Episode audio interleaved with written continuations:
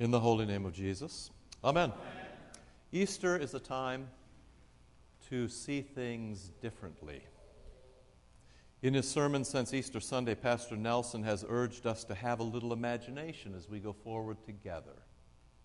To have a little imagination as we engage Christ and his church and each other and the postmodern world around us. But imagination does not mean fantasy.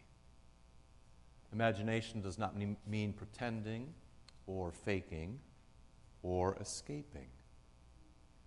Actually, having a little imagination means quite the opposite. Easter does not ask us to believe in things that are not real. Instead, Easter asks us to believe in the most real thing of all. Easter asks us to believe that our Creator has returned to His creation. To believe that, in spite of ourselves and our sin, our Heavenly Father wants us home again with Him in Eden. To believe that your life has a purpose bigger than you are, and that you can actually be of some good use to our Lord. To believe that all of this happens through the life and death and resurrection of our Lord Jesus Christ. And that all of this is given to you as a gift in His Word and sacraments, even though from time to time it is terribly difficult for the naked eye to see. So when Easter asks us to see things differently, it asks us to see things as they really are. To filter the static, to block the noise, to see deeply, and to live. Hugh Gilbert has written that for those who have eyes to see, the resurrection is everywhere. Mary Magdalene saw a gardener. The two disciples saw a fellow traveler on the road to Emmaus. And the seven disciples saw a stranger on the beach. It was the risen Lord. Someone is baptized and received into the church at Easter, and he says that he can't get over it. Even his body feels lighter. Someone returns to the sacrament after years of absence and unloads accumulated bitterness and has a sudden peace. Someone returns to his vocation after straying from it. Someone is asked to make a sacrifice and rises to it amazingly with great generosity of spirit, living, as 1 Peter says, no longer by human passion, but by the will of God. Someone comes as a guest, arriving distraught and despairing, and leaves with light in his eyes and even laughing. Someone dies, which is a grief for the bereaved, but an entry into life for him or for her. These are all real cases. These are true stories. But the point is this this is resurrection. This is the more abundant grace. This is the effectiveness of liturgy and sacraments. When any of that happens here at St. John, it's not just good for that particular person. It is good for all of us, for the church and for the world. That sort of imagination, that sort of seeing, seeing the joy, the forgiveness, and the peace, seeing the faithfulness and the generosity, seeing the light and the laugh and the life after death. Seeing what Christ does here is contagious. It is what Jesus means in the last verse of the gospel appointed for this day when he says, By this all people will know. That is, all people will see, or all people will get the feeling from watching all of you that you are my disciples if you have love for one another.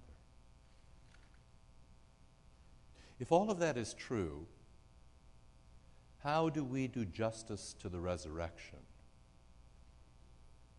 We do justice to the resurrection when we tend what we've been given, when we tend the liturgy, which is the home of Jesus, His Word, and His sacraments. Each Sunday in the liturgy, we go out to meet the risen Lord.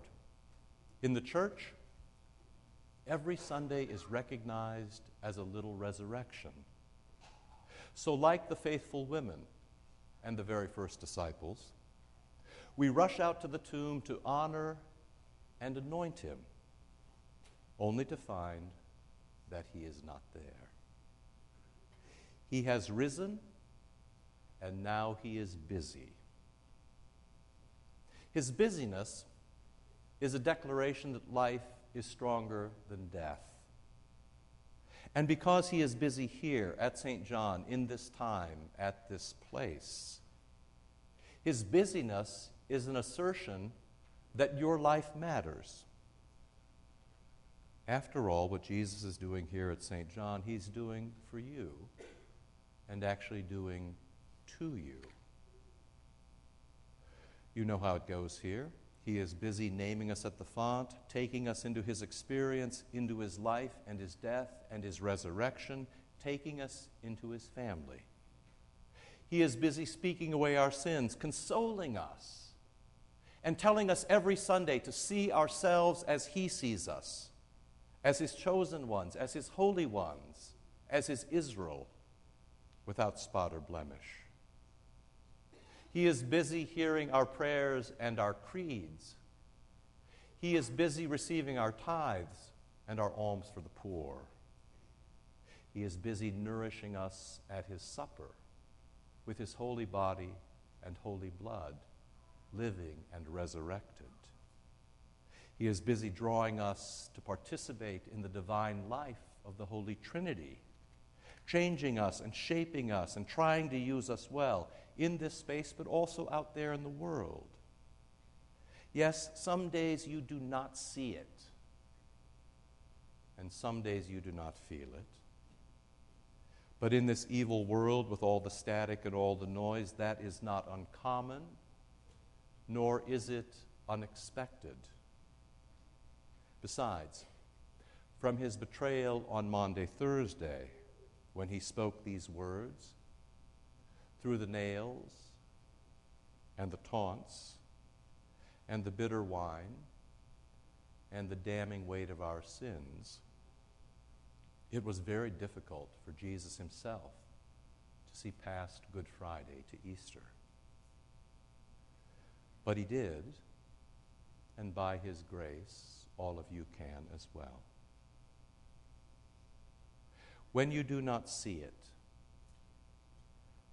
and when you do not feel it, that is precisely the time that you need a little bit of imagination. To brush away the static and the noise and to embrace the reality of the resurrection.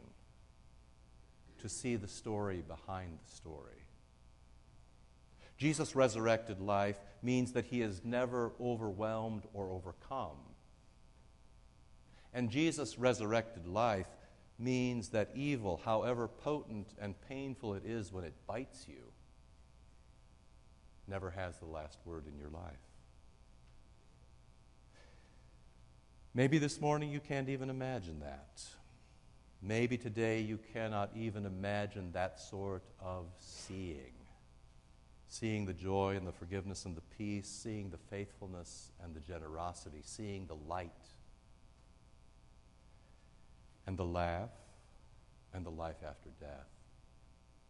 Seeing what Christ sees, seeing what Christ does here.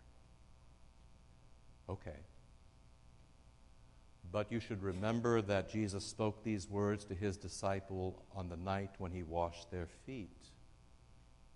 And they could not imagine it either. In fact, that was the night they all fled him. But Jesus has a fix for that. Jesus says to all of you what he said to all of them You have called me Master and Lord, and rightly so, for that is what I am. Then, if I, your Lord and Master, have washed your feet, you also ought to wash one another's feet. I have set you an example. You are to do as I have done to you. John chapter 13.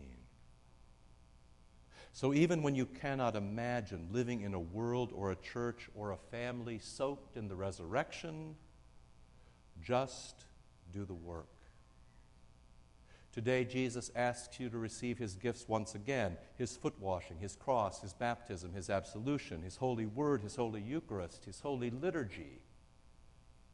And then to leave this place and go and do likewise, following his example. If he is your Lord and Master, then just take what he gives you in this liturgy today and go and give and forgive and flourish. Just follow his example, says Jesus. And eventually, if you simply follow in loving obedience, imagination will come and every person and place and situation you meet will end up soaked in the resurrection. And you will grow, and Christ's church will grow, and though you may never understand it or even see it coming, ultimately you will be happy. But the only way that you will ever know, ever imagine, ever see, ever have it happen is by following in obedience, by loving, which is to say, by obeying, by getting it here and going out there and following his example and doing likewise, as Jesus says, in love for one another.